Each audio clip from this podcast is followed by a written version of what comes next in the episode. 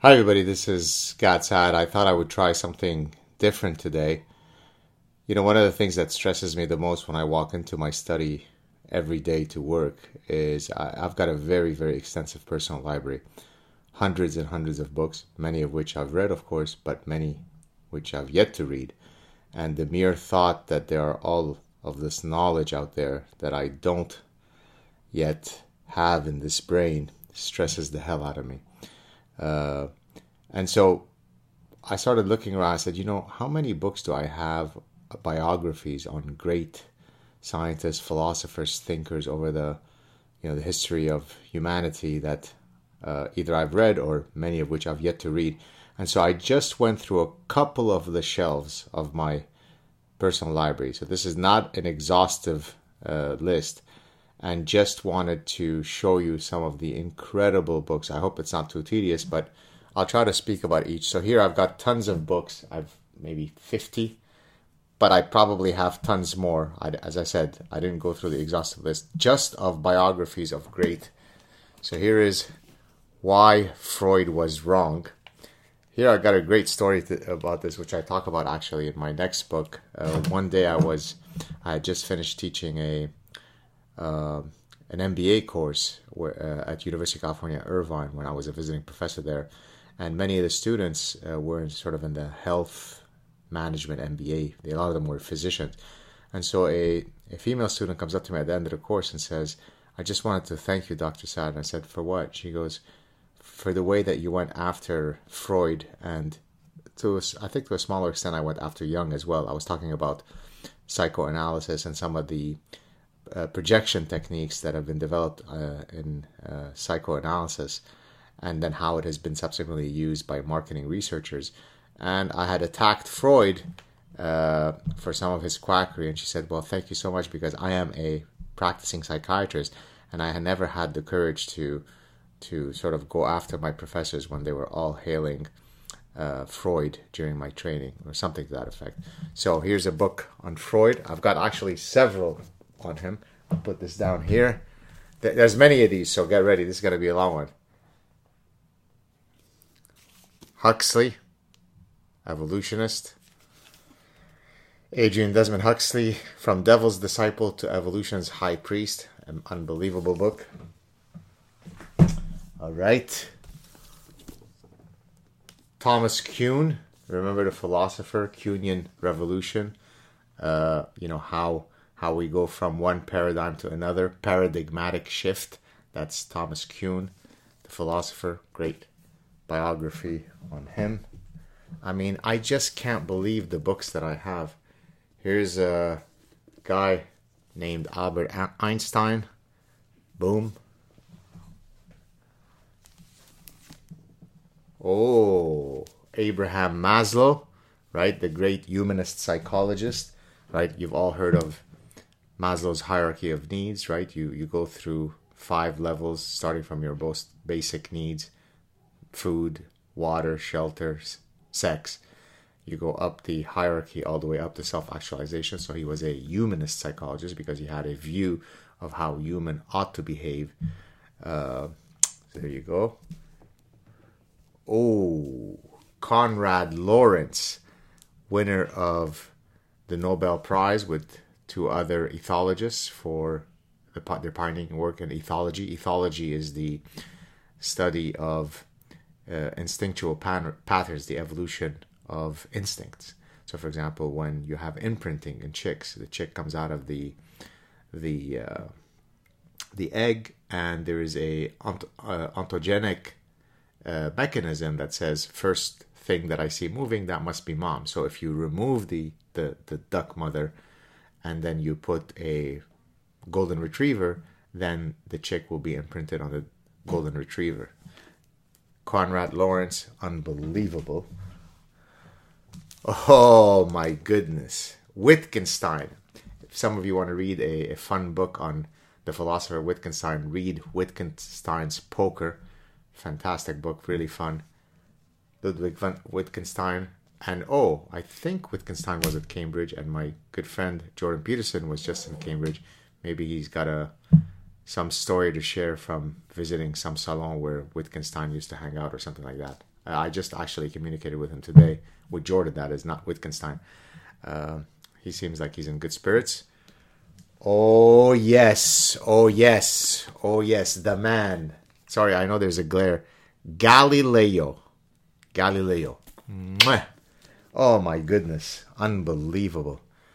Here we got a two time Nobel Prize winner, Linus Pauling. Boom. This is how you become knowledgeable. These are called books. You read them. I often look at my children, I say, You know how daddy knows all of those things that he talks about everywhere? He spends his time reading. But then again, as I'm going through these and realizing that many of these I have not yet read, many I have, but others I haven't, I'm in a complete panic. Oh, this guy's unbelievable. Ramanujan. I don't know if you know about him. Ramanujan was a brilliant number theorist who had no formal education. Uh, read his story; it's unbelievable. He's he starts sending some stuff. He, you know, he's he's he's working on a little chalkboard, working out problems on his own as a young kid in India. He starts sending some stuff to famous professors at uh, I can't remember if it's at Cambridge or Oxford. I, I I think it was at Cambridge, and you know finally they give him a shot. He becomes a brilliant, brilliant uh, mathematician who died too young. Ramanujan, check him out, unbelievable. Here we've got oh yes, oh yes. Sorry again, you can't see it. E. O. Wilson, the evolutionary biologist and uh, entomologist from Harvard who's still alive. I'd love to have him on my show, although he's pretty old now, probably in his 90s. He, he wrote a fantastic book in the uh, late 90s called Consilience, which has proven really important in my own work because in, in my work, where I try to argue that we need to introduce evolutionary psychology in studying human behavior, I argue that the reason why you need to do that is because it affords you greater consilience, unity of knowledge. So, in both this book and certainly in chapter 7 of this book, uh, the, the theme of consilience comes up over and over again. Oh, oh my God, oh my God. Arguably the smartest of all time. I mean, other than, of course, Alexandra Ocasio Cortez, occasional cortex. Uh, Isaac Newton, Sir Isaac Newton. Check out this guy. Then here we've got. I'm I'm I'm I'm I'm, I'm giddy like a child. I can't believe I've got all these books. Got Louis Pasteur. Bam. I'm bringing you into my private salon in my inner, you know, sanctuary. Oh, Sir Francis Galton. Some some people called him a racist and so on. He was in the era of Charles Darwin. He was an important biostatistician and so on. All right, and of course he was related to the eugenics movement. This guy, I'm not so sure how I feel about him. He's a psychiatrist. I don't know too much about him, and he's certainly not in the same uh, stature as the rest of the people here. R.D. Laing, or uh, Lang, he was a psychiatrist. Then we've got Jean Jacques Rousseau, the French philosopher. Oh, yes. Oh, yes. I've actually gone through this one. Here I Stand, Martin Luther. And as a matter of fact, in the Parasitic Mind, I quote the Here I Stand. The idea is that you show up with your personhood. Here I stand with my beliefs. True honey badger. Whether you agreed or disagreed with him, he certainly was a honey badger. Oh, another one. Uh, we got another Francis Galton. I think an older one. Here is Frank Sulloway's Freud, biologist of the human mind. Frank Sulloway is a very interesting guy because he uh, wrote a fantastic book called Born to Rebel, looking at the, eff- the effect of birth order on radical scientific innovations. The argument being that uh, later borns uh, are the ones who drive scientific innovations, whereas the firstborns are the ones who try to protect the orthodoxy. And of course, as you might expect, I am a last born, therefore that's why I am a revolutionary thinker. Bam.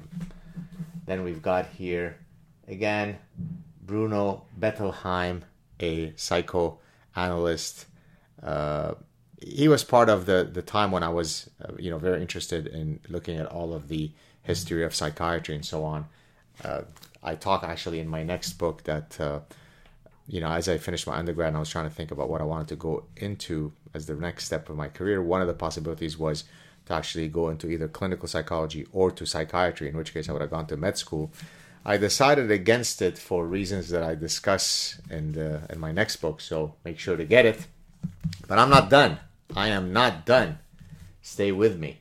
Here I've got Maimonides, the Jewish uh, philosopher, physician to the Sultan, and of course Rambam, as he's known, uh, the the rabbi, the great rabbi, Rambam. Paul Feyerabend, the philosopher of science. Sorry, I don't know if you could see him. Another great guy. So we've got Kuhn, uh, philosopher of science. We've got Feyerabend. We've got Wittgenstein. You want philosopher? I'll give you philosopher. I think, therefore I am. Rene Descartes. Boom. I mean, look at these books. Look at these books.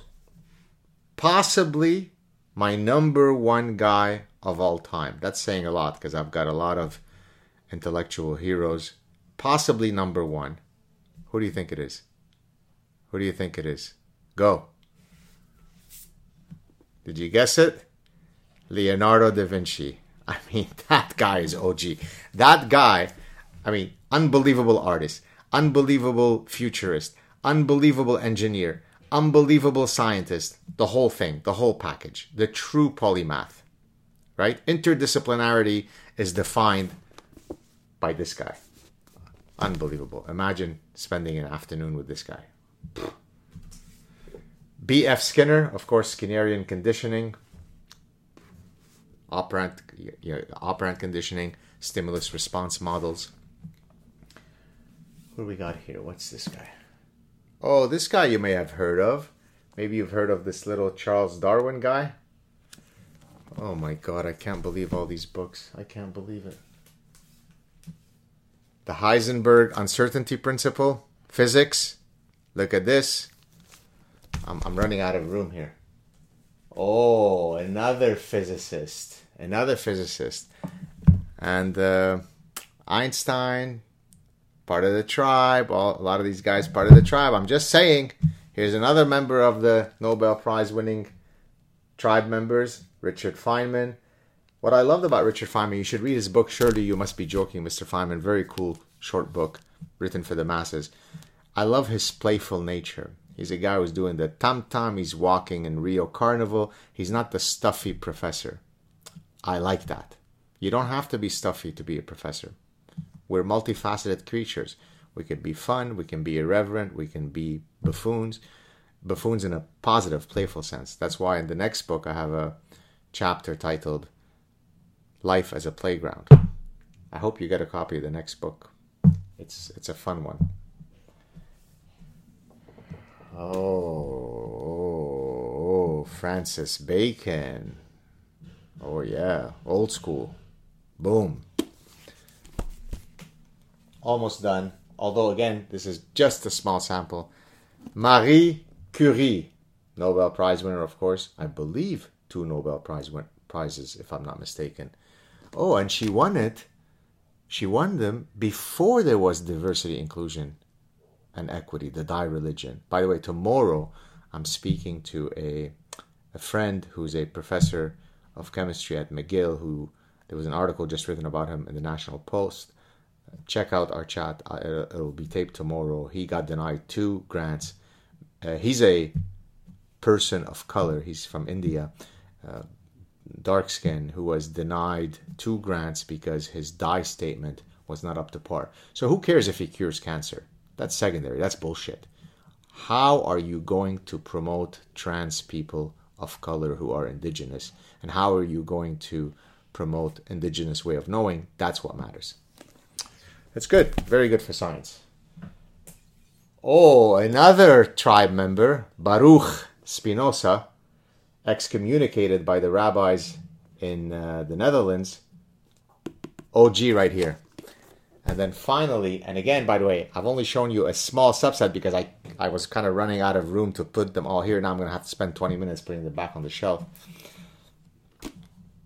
Oh, Joseph Schumpeter, the economist, right? You've got all, you know, the Schumpeter cycles.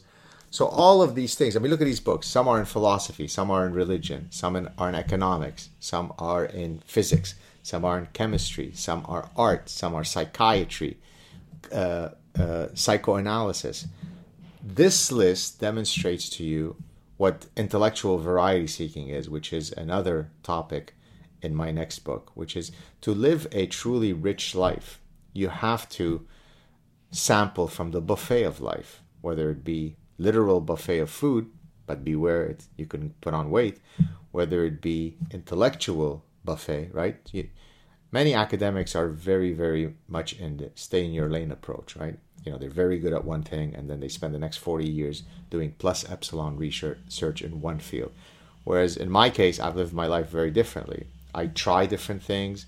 I, I try to innovate both within my academic career and also in my public engagement. I try to keep reinventing new trajectories to explore because I'm like a kid in a candy store. There are tons of things that excite me. So I think if you have that mindset, you ultimately will end up uh, sucking more out of life because part of life is to live as many rich experiences as you can.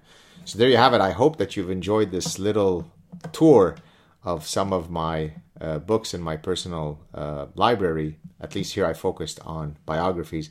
Maybe in a future episode I'll share some other books, maybe the ones I have on evolutionary psychology or you know other disciplines. I tell you, one thing that I know is that there is not enough time in, in our lives to consume all of the incredible knowledge that's out there.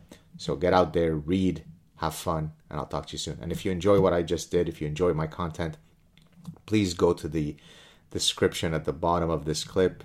Offer anything, a couple of bucks. It helps because you know it, it allows me to have some measure of uh, insurance policy. There's all sorts of nefarious forces that, as you know, come after me because I I'm outspoken and so on. So there are all sorts of ways that you could support me. If you'd like to support me concretely, please do so. Talk to you soon. Cheers, everybody.